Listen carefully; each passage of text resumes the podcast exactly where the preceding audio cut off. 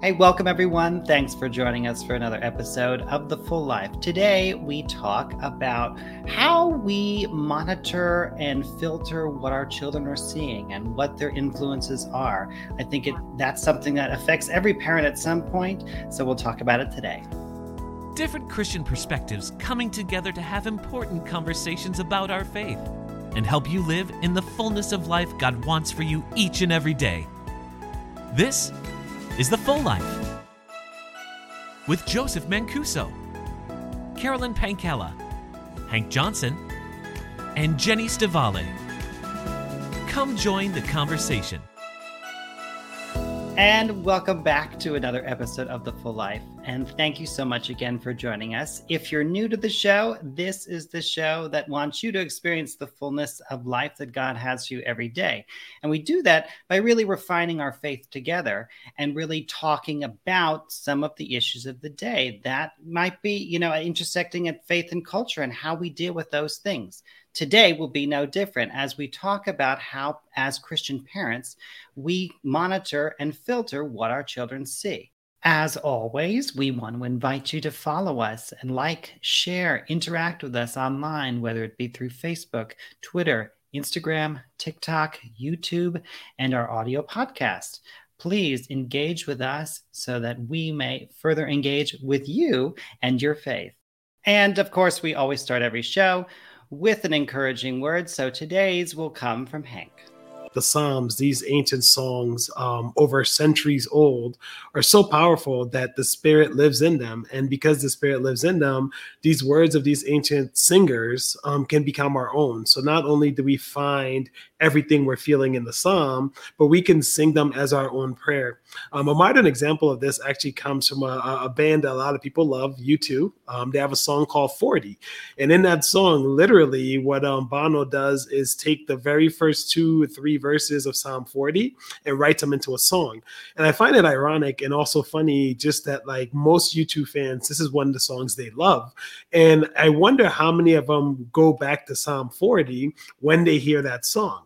And I think they don't need to because that's the power of the Psalms, right? Like U2 writes the song, but really it's just reiterating what David had sang before.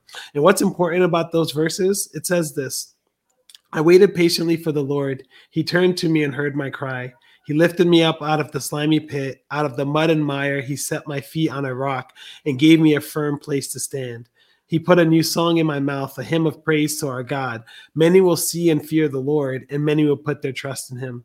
What I love about Psalm 40 is this reminder that our work is to wait on the Lord. And for some of us, that might be for future or health or career or family or children or friends. Or there's a lot of Christians who've been praying for a long time for a lot of things. But David counts on God being his deliverer. And I love that all David says is that our job is to wait on the Lord. And if we're willing to wait on the Lord, no matter what we feel or what we're going through, we can trust that God, who's our deliverer, is the one who will meet us in the slimy pit and pull us out of the mud and mire, is the one who will set our rock on the, the, the rock that is Jesus, that'll give us that firm place to stand. But then, because we know this about our God, that's why we should sing these new songs, right? That's why we should live to tell the great things that God has done because that's how people come into the kingdom. So I don't know what you're waiting on the Lord for today, but know that He hears your prayers, know that He stoops down to hear your cry, and know that He's pulling you out of that pit but also know that he wants to set your feet on the rock of Jesus and he wants you out there singing new songs. So whether you're a U2 fan or not, or whether you're a David fan, who's the original songwriter of blues and gospel and praise, um, today you can wait on the Lord patiently, for he's your deliverer who will lead you out. Thank you, Hank. I love that. The original songwriter, David. And now let's turn to today's discussion. Our topic today, look, it's really about a broader discussion about how or where do we draw the line and how do we filter or monitor what our kids are doing as Christian parents to build their build their self-esteem, to build their faith, to mold them. We'll start with what the current sort of controversy or discussion that I've heard about is, and that's about the movie Turning Red, the new Pixar movie. And let me read to you some of the things that people have been saying. Um, on the, the beginning says honor your father and mother is the name of the game in the house, but you know sometimes you if you go overboard, you forget to honor yourself. There's scenes of chanting and worshiping ancestors. There's uh, a comment of my panda, my choice.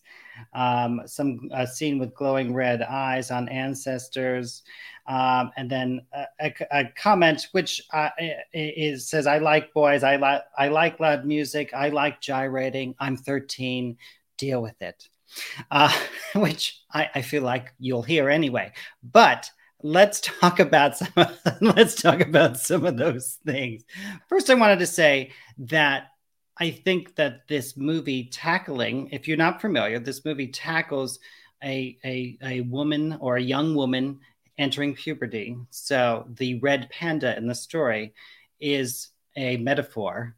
So I uh, actually applaud uh, the the ability to try and encapsulate that in a movie because this is something that every single girl goes through in their life. I don't dislike the fact that they tried to have a movie that dealt with this issue that every kid deals with. I think that's a good thing.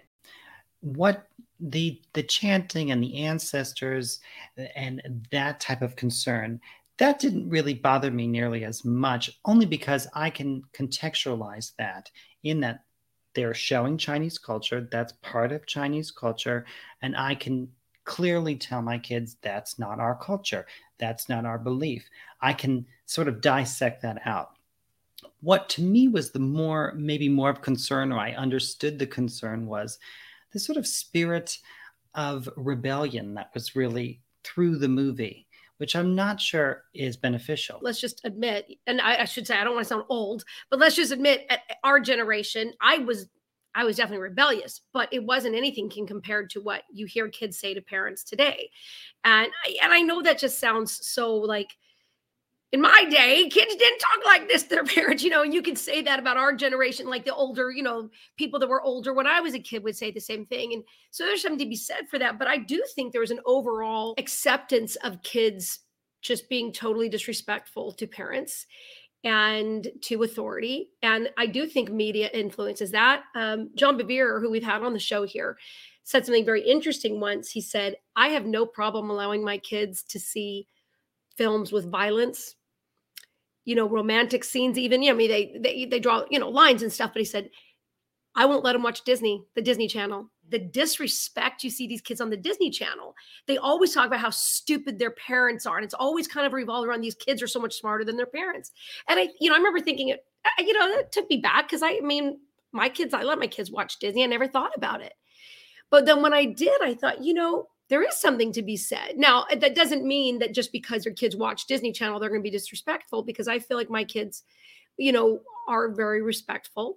If you're not aware of that and you're just letting your kids watch, I think there, I mean, our media, television is, it spells it out. Tell a vision, you know, you're telling people how to behave and how to think and what to do. And it's harder for parents because they're, they've got double battle um, because it's being reinforced by society. So I think the interesting thing about this is that every parent, um, or most parents, we can generally say wants the best for their children.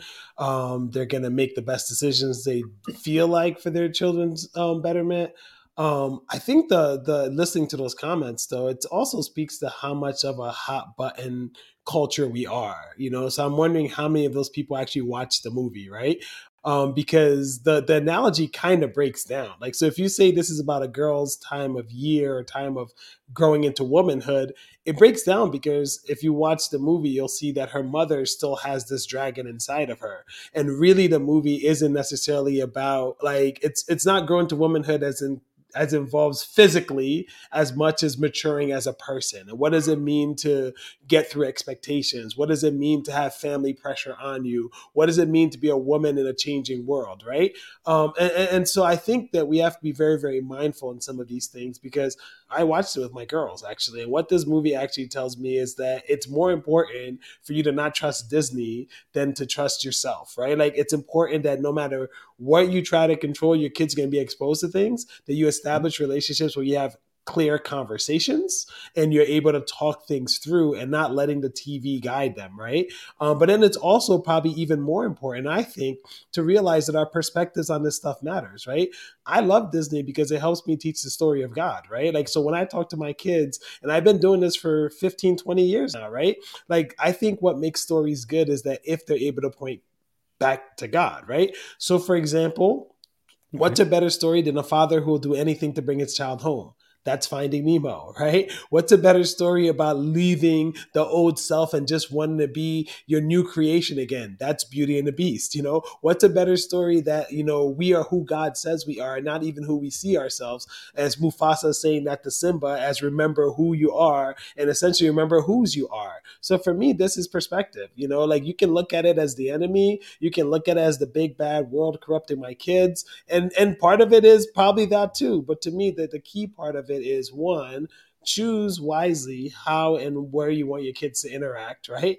Cover it all in prayer because no matter what you do, they're going to get those outside things too. But make sure it's based on conversation and open door, and you ability to turn all those into Christ like moments or Christ mm-hmm. teachable mm-hmm. moments. Mm-hmm. And I think that's the key because if we just live in such a restrictive culture, like I don't see that in Christianity. Like I don't, I mean, I don't see that in the scriptures as much as I see that in Western Christianity, right? Where we just want to cover and protect everyone. Jesus seems to be willing to send us into the world, and we as Christians in the West seem to be scared of the world, right? Like I think God loves this world more than we as Christians love the world. And I think we're actually more terrified of the world than than than God is. God seems to be wanting to send us out into the world to be light. So for me, I think when it comes to these things and these quote unquote hot button topics, it's it's do you have a relationship of openness and communication? Are you able to turn everything to Christ? And do you really think the message of God is more powerful than the message of Hollywood?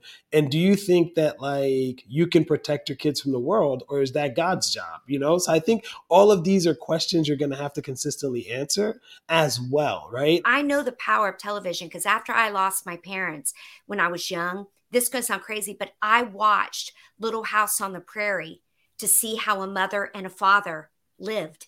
And it's quite weird. If you met my husband, he sort of reminds you of the the man on Nanny. The, no, Does he look the, like Nanny? just of Michael. oh, Michael know. Landon. Michael yeah, Landon. Yeah, of his character. But I really do believe that. I think that we do. I am one of those parents that I'm really cautious of what I allow my kids to watch. Have we watched Disney stuff before? Yeah. But there is times my kids, we just talked about it this morning, and my daughter said, Mom, I can't tell you how many times that you've stopped something. And I'll stop it right there and go, man, let's just get past this point. You know, we, this is just not cool. This isn't what we believe, you know, because, and I do agree with the part that we are conditioning them to get used to. Because, I mean, my phone is blowing up from this movie. And it's funny, it's from Christians and non Christians, which I think is quite funny mm-hmm. to me that it's not just Christian moms, but it's the whole thing. Two things it's about the lying because kids are so if they watch yeah, other kids, they do learn that, like, and they think it's cool because they make it look cool and they get away with it. So they want to try it. But the other thing they're just really bothered about is just the sexuality with a 13 year old. Mm-hmm. And that's really got people bothered because, you know, it's not legal. And you know, the Bible is very clear in Song of Solomon that says, "Do not wake in love before it's time." I mean, you know, I can't argue with the scripture. Now, is that saying that we're not going to have feelings? No, but the Bible, you know, we're to rock it back to sleep. And so I think that I think that there's just a balance act all the time yes. as us don't I mean I think we're all saying that is just the balance act of what what do I allow my kids to get out and experience the world because they're heading out to school, whether it's a Christian school or a non Christian school, it's all the same. You're still dealing with human flesh. yeah. I mean, let's just be honest. Everybody, oh, my kids are at Christian school. Oh, well, hey, listen, so are mine.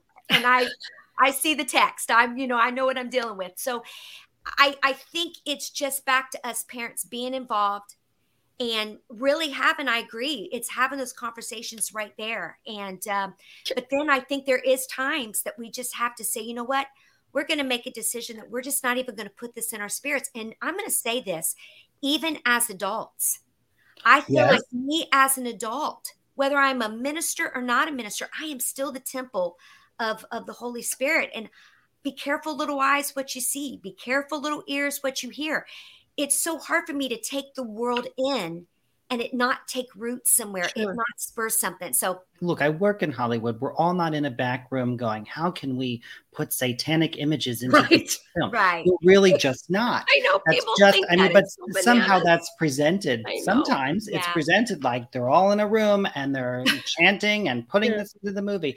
Now, I don't, I don't negate that the the uh, demonic spirit could be in some. I don't know that. I can't tell you that. I, you know, but but but so I understand spiritual warfare is real, but I promise you, we're not all in a room trying to subvert the entire culture. And I agree with you all that Disney this is not a referendum on everything that Disney's ever done. Right. No, I, I don't think that's fair either.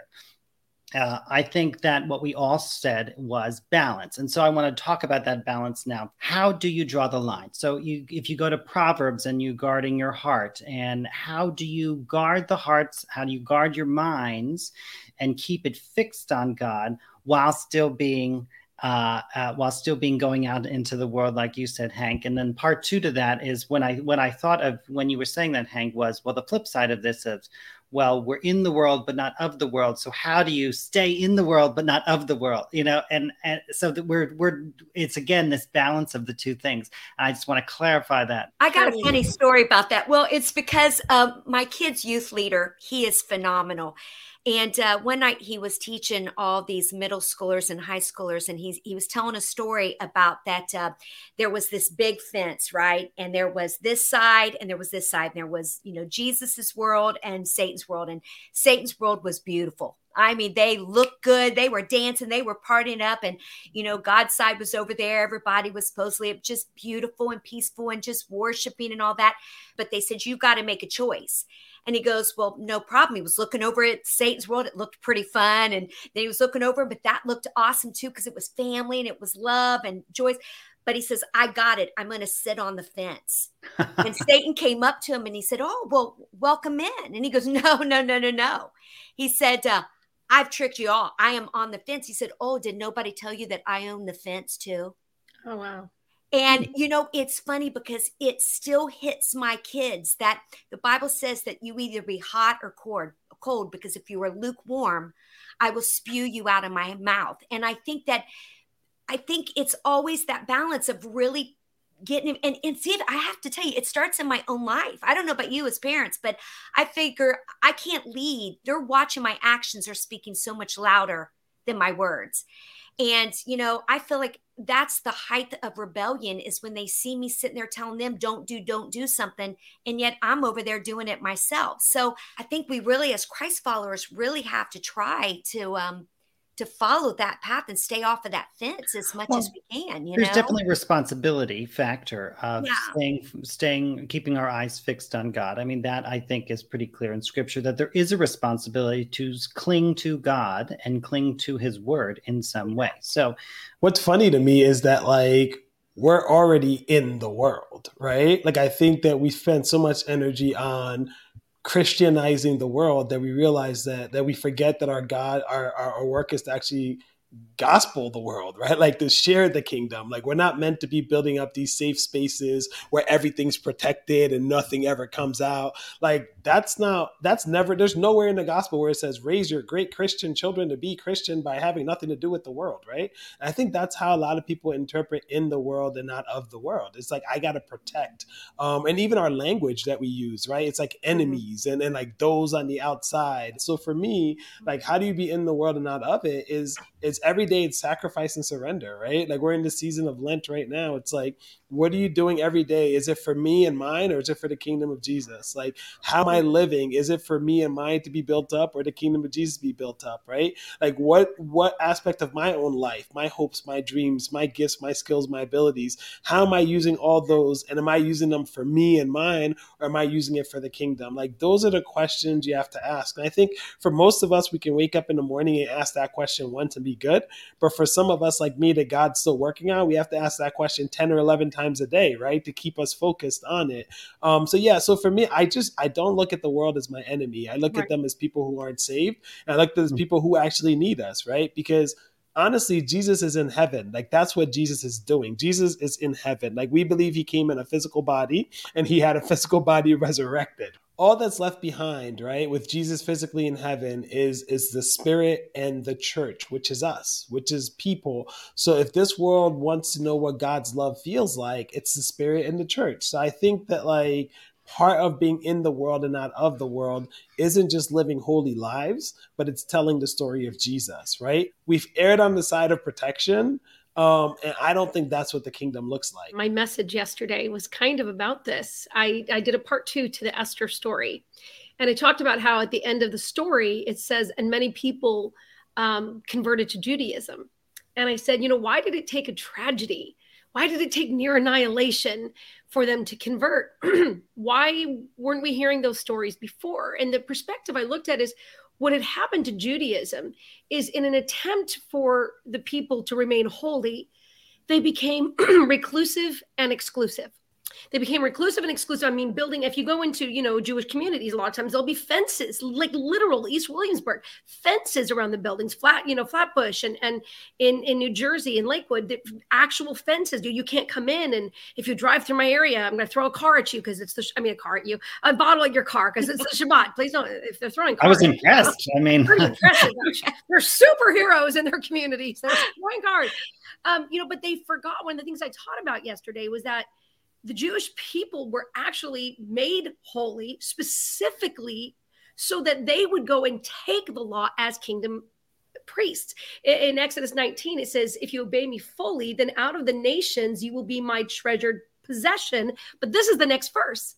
Out of all the nations, you'll be my treasured possessions, although the whole earth is mine. Don't forget, this whole earth is mine. It's not that you're so special and everything else is so icky and gross and dirty, but that's what the mentality became. He said, You're a special treasure, although the whole earth is mine. And then he goes on to say, You will be for me a kingdom of priests and a holy nation. And so the point of being holy is to go into the world, not to come out. I mean, I know we got that whole come apart, you know, come out from them and be holy. But again, the point of holiness, the point of being separate, because we have the same verse being given to the Christians that say, You are a holy generation, royal priesthood. No, no, we were never supposed to be a priest to just hide it to ourselves. So that's where we, for one, we do have to be careful on the first side that we're just not like you're dirty the world is dirty i always think about that john 3 16 for god so loved the world I, I think of it differently hank i think a lot of christians mindset is for god was so disgusted with the world mm. so overwhelmed with the world that he sent his only son because he was like oh my gosh you guys all right i'll fix it all you know? And, and that's sort of how we see that. We see our faith is supposed to be a faith of inclusivity. And so it's important that we get that side first but it also is important to know where drawing lines for you are. My thing is do you love the lord? Do, and and i think we get tripped up on the wrong things. You can totally disagree with me.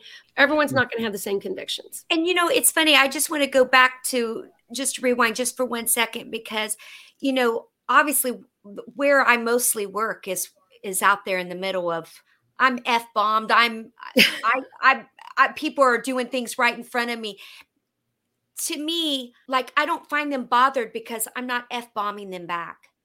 I I I just need to let you all know that. Like I think that we live in this thing where I've got to be in the world, so I've got to be acting like them. No, if I did that, to be quite frank with me, they they would look at me like you aren't being you. And the reason why they right. love me is because I'm totally comfortable in my shoes, in my place.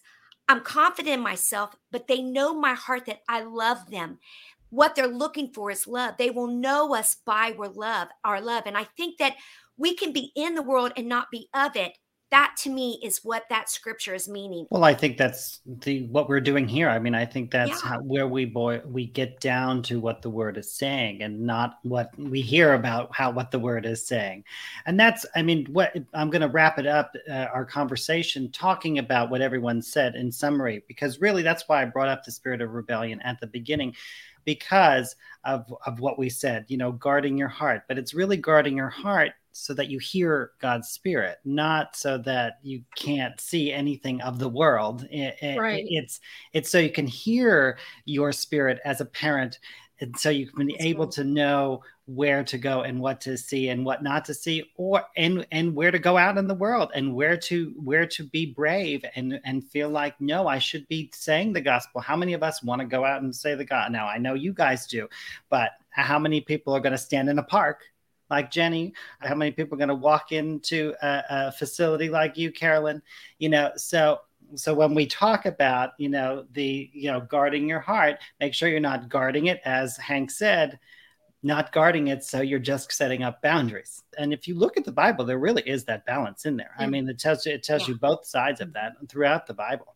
And we and do I have to be lead. Oh, sorry. Go ahead. Go ahead. No, no. And what, we do last... also have to be leaders as well. And I do want to say that oh, because well, I, I had a group yeah. of Ben's friends around me, and they were talking about how in their school their their teachers are always talking about sex and drugs. I mean, because he goes to an art school, and I had to have a serious talk with these kids because, and I don't want to get into all that, but I said we're like meaning like their plays that they're doing always still, and I said why are they doing that? Like why? And they said they're just trying to like be cool. I think to be like to show us that they're like us. And I said, but at what point is someone not teaching you? Yeah. Like I get it because the one of the teachers like, well, well I know you're going to do drugs anyway, and I know you're going to have sex anyway, so why don't we this or that? I said, but what point isn't someone not setting the bar? Sure, we can know teenagers are going to do this, this, and that. But at what point are we not setting a bar of a goal to attain to? And that's where I think that's where it ties in, Carolyn, with what you're saying. We need to like not set a bar like be like me, but live that example of saying, yeah, I know you're going to behave like that, but that's not the end goal this is the goal you should be going for. Sorry. And I think if you really are uh, are you have that spirit inside of you, yeah, as even as a child, if that a child is able, if you're able to foster that spirit in that child, they will be set free in the way that the character in the movie is set free. I mean, I think they will be so confident in them in and of themselves because that's what the spirit does. It sets you free. And that was my last point, Jenny. I think to to Hank's other point, we just we have to be. I think it was Hank. We have to be another voice. We have to be the voice. So you don't like what that voice is saying? Well, go out and be another voice. Yeah. That means go out and make another movie. You yeah. you can make a movie. You know, like you may not you may not be able to make a Disney Pixar right. budget movie, but you can make a movie. You know, so go out and be another voice. Missy Robertson played an important part in her family's record-breaking reality television series for 11 seasons on A&E's Duck Dynasty. Despite that increased publicity on her family and her life, she has managed to become a strong voice for morality and virtue both locally and globally. To that end, Missy has recently released her latest book, Because You're My Family. Please welcome to the show, Missy Robertson. Oh, it's welcome, such a pleasure. Missy. It's such a pleasure. We we have grown up watching you and your family for such a long time. At least I have. Um, so it's a pleasure to get to speak with you, and I would love to talk about your book. So let's Thank start you. there. Can you give people just a little bit of a summary of this book? It's geared to children, and then how family and children can kind of grow together in this book a little bit. Sure. This book, Because You're My Family, is the ninth book in a series from Brave Books. And it takes you kind of on a journey with some of the same characters. So by the time you get to my book, Because You're My Family, it stars Little Valor, who is a tiger. And his parents are lions, and that's addressed in another book that's previous about adoption. But he gets up one morning and he you know, wants to go about his day doing fun things that he thought was already planned mm-hmm. for him. And his mom quickly uh, thwarts all of that because she forgets and then tells him he's got to go do a chore because Mrs. Buddy down the street just had a baby and they're going to they're going to gather carrots and make her a carrot cake. So an act of service. And he is not real happy about that because um, he wanted to play with his crazy uncle Moby some of us have crazy uncles in our family, but I won't say who that might be. but he goes out with um, not so much of a cheerful heart, gathers those carrots, and then just gets angrier and angrier as the day goes on because of his own selfish ambition, basically, and ends up dumping those carrots into a ditch and realizes what he's done and hides he runs as far away as his little yard will take him. And the storms come, and his parents end up looking for him. And at the end of the day, end up saving his life from a from a devastating tragedy is what could have happened. Right. Bring him back into the warmth environment of their home and their kitchen. And this is where the conversation takes place between little Valor and his father. And little Valor says, Why did you save me when all I've done today is pout and disobey? And this is the key when the father says, I don't love you because you obey me. I love you because you're my son. And there's nothing that can ever change that. Yep. That is the whole crust of the book. It mirrors, obviously, our relationship to the Father and how He loves us unconditionally. But then it goes on and talks about that there is responsibilities. So he has to apologize to his mother and go and regather the carrots and do that chore. And so afterwards, he realizes that he should be grateful for the love of his family. And he tells his parents, I want to love you the way you love me. And he starts a life of sacrifice for them. Obviously, again, mirroring our faith and our reaction to Christ and what he did for us. Sounds like such a fun story and a wonderful way to convey God's love, you know, and unconditional love, which, you know, really is what it, it, the story focuses on that unconditional love between um, parents and their kids. And it's very important that kids do understand that. I don't know if every child does understand that. And I know that in some situations, um, perhaps parents don't behave in a way that a child feels unconditionally loved and i think they might associate that with the father's love you know our heavenly father at some point in their life so it's very important i think that kids understand this unconditional love concept that comes from a father but i love that you tied in that the child or the or valor the, the tiger wants to have that same unconditional love as well so that the the, the children you know can understand that we can express that same kind of unconditional love. And and that's so important because it is God's commandment that we love each other no matter what, that we forgive each other 70 times 7. Um, but you know, love and what that looks like and discipline and what that looks like sometimes struggle going hand in hand.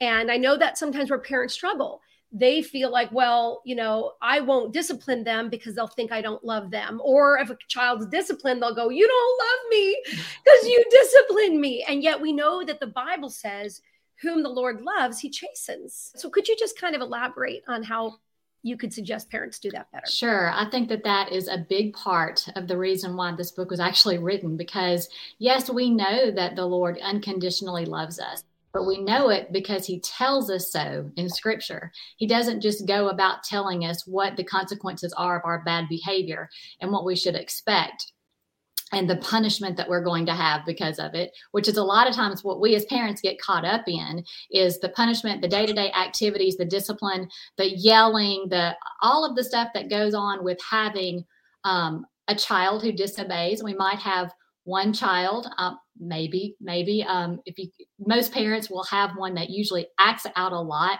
versus one who's more compliant. Sometimes you get caught up in over and over and over and it just seems like a never ending cycle of disciplining and punishing and you forget it's so hard to to remember to stop and convey the message of love. We just automatically assume that our children love us or we throw it in at night good night i love you see you in the morning and what does that actually mean a child might really need to hear that i wish if i could go back i wish i would have told them in a more meaningful way over and over and over again but some parents just don't think about that and we don't say it often enough and so this book is such an easy way to be able to talk about that that unconditional love that you have for your child, we automatically know that. We assume that. Do they? Do they even understand what the word unconditional means? Probably not. we just throw that out there because we understand it. So, in order to actually let them understand what that means, like give them scenarios, ask them questions, do activities, Oh, we also have that in the back of the book.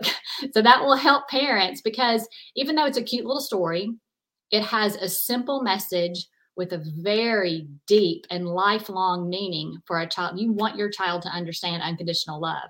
But the activities and the questions and all of the games and stuff that are in the back of the book will help further that discussion and make it fun for your kids to understand all of that. Another big part of, as you mentioned at the beginning, was that cheerful heart and I think kids and adults alike struggle with this one of being always even even serving with a cheerful heart. So uh, how can you speak to how Christians are supposed to be sort of set apart as those with a cheerful heart? And how do parents help to instill that cheerful heart in their kids? Well, I will say that when I was in high school, we had a football coach that also taught our Bible classes. I went to a private Christian school, and he would tell us in high school act your way into a better way of thinking. Don't think your way into a better way of acting. And so that's where us as adults, parents, teachers, uh, authority figures. That's where we come in as the adults in the children's life. We have to train them. It's not automatically about how you feel about something. Little Valor did not want to do it, but guess what? He had to do it anyway. And just because we don't want to doesn't mean we can just get out of it. We can't rely on that cheerful heart. But if we train our children to do it and then we take them like to see the results. So when you like in little Valor's case, take them to see Mrs. Bunny down the street and see how you're actually helping her. She can't get out of bed. She just had a baby. So it's not just about the the tasks and task oriented at hand. It's actually showing them the results of that, help them understand with their heart and their mind how that that is going to help them and how that to help them serve and to be a better Christian, to be a better citizen and a better neighbor and friend. I love that you address um, family service and servicing other people, um, and and you talk about that in your book, family service activities, uh, dealing with sticky notes. Um, mm-hmm. can you just kind of share a bit about that? Yeah, well, I'm kind of a visual, I'm more of a visual person. And if somebody tells me something, I'm going to forget it. But if I can visualize it or write it down, I'm, I'm a, a, music person as well. And I've learned to sing and to play by looking at sheet music and sight reading. And I can memorize almost exactly where it is on a page in order to help me. And so that's when I thought about doing those sticky notes. If we can write it down and stick it in front of us and stick it in front of other members of our family, there's always going to be those ones that remind the other ones in our family that they haven't done theirs yet or that their their sticky note hasn't shown up. It's almost like it's a it's a group task, but it's it was put in there to help encourage each other and to hold each other accountable, but more in a fun way. And there are different categories of the service and they can kind of interact. That's as you yes. mentioned, the great part of the book is that there's all these activities where you you can now take the lessons of the book and and enhance them even further. Whenever you read a really good children's book, the, the kids say, Well, is that it? Is that the end? I want more. Where's where's the next story? And so here it's like, oh well, there there is more to the story, but we get to talk about it and we can discuss it and make it up. And so let's talk about how we can make this story better. And that's what actually helps um, in the interaction with your kids. But it, I mean, it can be done for all in one night, which would be a long night. There's quite a few activities you can choose yeah. from and questions, but you could also just make it like a week uh, where you can focus on this one topic of unconditional love. Like, let's just take one week mm. out of this month and next month or next week, and let's say this is the week that we are really going to harp on what does love mean and what does the love mean inside of our family inside of our home and then how can we show love outside of our home when we get back tonight let's discuss how we showed it outside of our home make it part of life this right. is what it is love encompasses everything yeah. it's it gives mercy it gives forgiveness it's compassion everything that you're seeing not played out on the news right now and right. on social media platforms. And so, how can we combat what we see in the world versus what the Bible teaches us? We have to start in our homes. There is no doubt about it. We yeah. cannot rely on the school system, on the government, on anyone else out there to feed into our children what we know what Christian value system is. It has to be done in our homes. But speaking of parenting, I do want to go back to you mentioned that this story of valor is also kind of this uh, the story of an adoption because the white he's a white tiger that's adopted by two lion parents and i love that my sister uh, has adopted uh, of course we know uh, in the full life family about our producer steve who has adopted beautiful children can you share with us our uh, your experience with adoption with your daughter and why that was important to add to the story it was important because I think um, adoption comes in many different forms. If you look at the family unit, God structured that. Um, and he also incorporated adoption into his salvation plan. Gentiles were not originally part of that. And right. he grafted us into that salvation plan. That we are week. adopted. yes, yeah. we are adopted, thank the Lord. Yeah. So, you know, and some of us may be adopted in at a very young age when we first learn about right from wrong and we first learn about the Lord and want to dedicate our life to Him. Others may be far along in their journey and have really complicated and shameful pasts. With our daughter, Karina, she was 18 when we got her. Wow. So she uh, officially, we don't have the paperwork with her with our last name given to her but she's ours. She's from mm Nicaragua. She was uh, abandoned and orphaned as a, a, very young child, but before the age of one, as a baby. And her grandmother took her in and raised her. And then she worked her way out of Nicaragua and went to an international high school in Germany and won honors, graduated with honors. While she was there, her grandmother passed away when she was 16, completely, totally alone went home to Nicaragua, and the unrest in 2018 came about. She got a full ride scholarship to a college here in Minnesota. Never been to America, only had uh, knowledge of broken English basically from learning that in Germany with other students. And we got a phone call from a pastor there who we work with in Nicaragua, and he said, Can you keep her for about a month before she goes to college? We thought, Sure, we have extra room. And she got here, and over that month, we fell in love with her. She fell in love with us. We learned her story, and we became her parents in every sense of the word. She's ours. So she now has siblings. She and my daughter Mia are just like sisters. They laugh and play and fight and bicker just like sisters do, and they love each other so, so much. And it has been such a blessing for us. I know it was a blessing for her, but now we have her and she's blessed us in ways that we never would have expected. Wow. What a beautiful testament. And I, I think I read recently you also are back in the newborn phase as well. Is that true? right now we are. Yes. we are we are brand new grandparents of a three month old baby girl wow. who is precious and beautiful and amazing. Thank you. Um, so we were reintroduced to that infant world, but then um, a little less than well, actually three weeks ago today, we got a phone call that um, a girl that we had previously helped with in some ministry a few years ago had given birth to a baby and signed him over to me. So um, we had not seen or talked to her for a few years, and I wasn't quite sure exactly what we should do.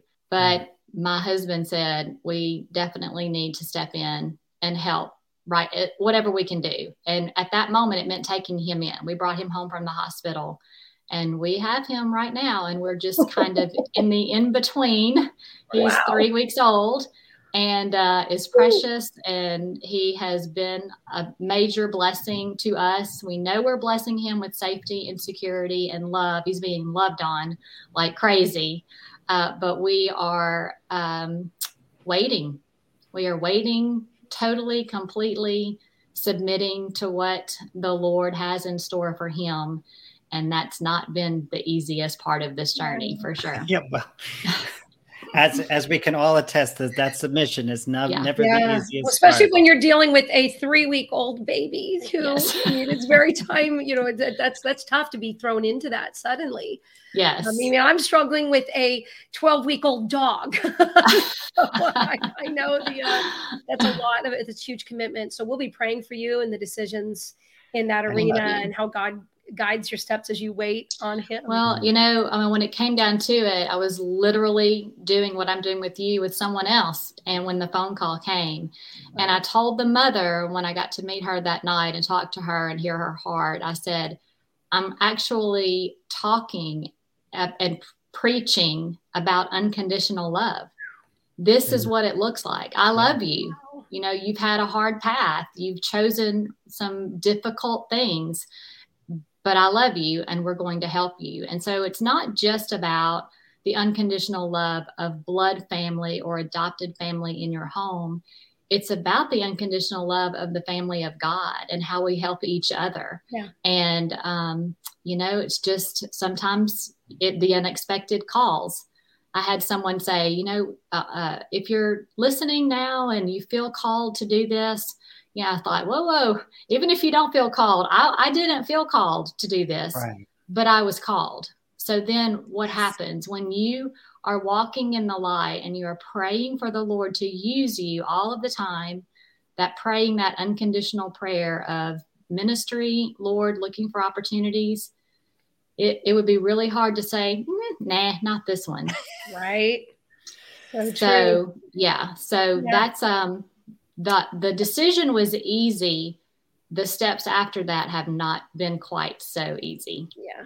Thank you for your example. And as Jenny said, we'll be praying for you. Again, I want to promote the book. It's called Because You, you Are My Family. And please connect with Missy Robertson online through her social media channels. Missy, where can they get this book? They can go exclusively to bravebooks.us. And if they subscribe to the whole series, because like I said, this is the ninth book, if you subscribe to the whole series, you get my book for free. Well, that sounds like a deal. Thank you again, Missy, for joining us. And go out and get the book and teach your families. We're the first teachers in our family. So go out and teach all of our families how to love unconditionally so that we may, in turn, teach others how to love unconditionally and truly live out our commission to love. We'll see you next time on The Full Life.